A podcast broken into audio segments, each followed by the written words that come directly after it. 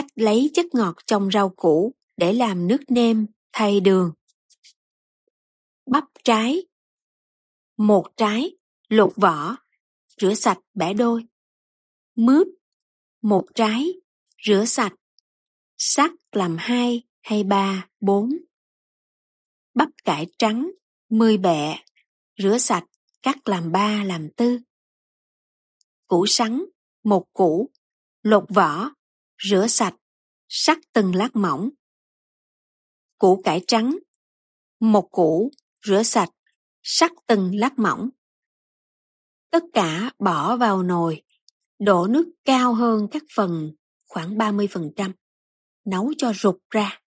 Để nguội, đổ vào chai thủy tinh, dùng làm nước nêm để thế với đường